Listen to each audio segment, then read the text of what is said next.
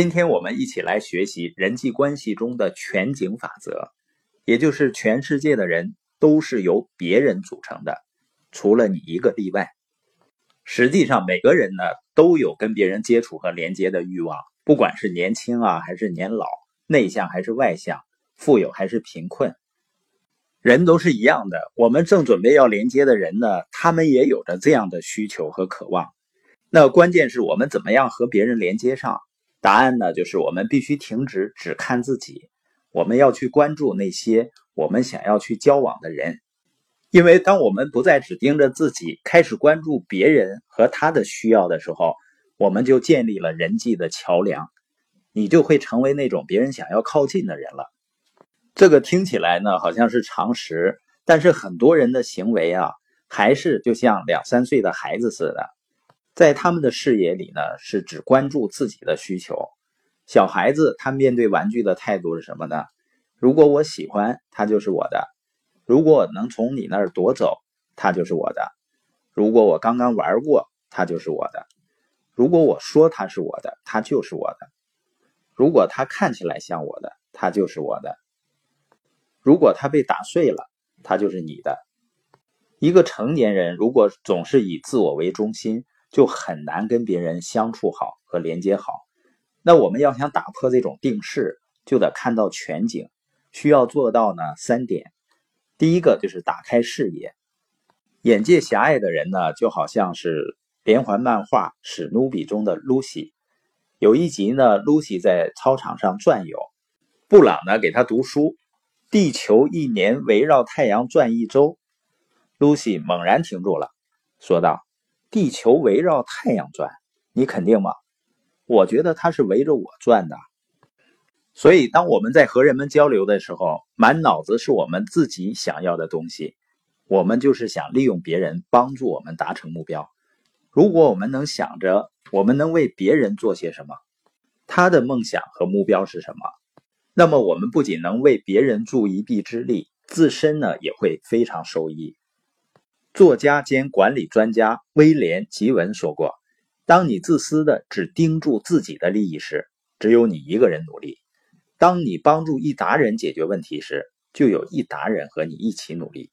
而且，我们如果只是关注自己的时候呢，就很容易情绪沮丧，因为这个地球上的人呢，都是由别人组成的，只有你一个例外。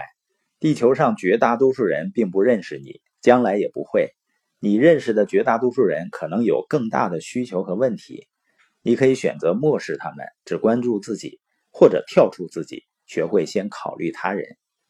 那一个人要想看到全景的第二点呢，就是心智成熟。一个三四岁的孩子以自我为中心呢，你觉得他很可爱。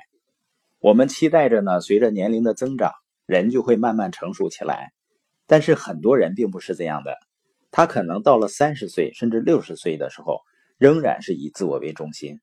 所以，我们说成熟跟年龄无关，是你能否把我的世界变成你的世界。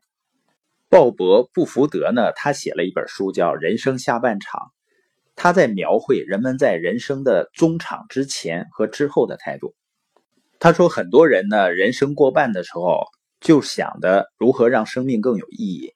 他把这一阶段呢定义为中场。他说，多数人想在人生下半场做的，还是他们在上半场已经做过的事儿，只会做的更多。相反的，让人生下半场成功的关键是盘点过去，抓住自身强项，并把奉献他人作为目标。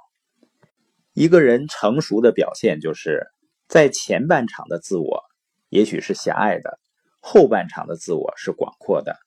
前半场的自我是向内旋转，把自己绑得越来越紧；后半场的自我向外旋转，把自己从弹簧紧绕的僵固中释放出来。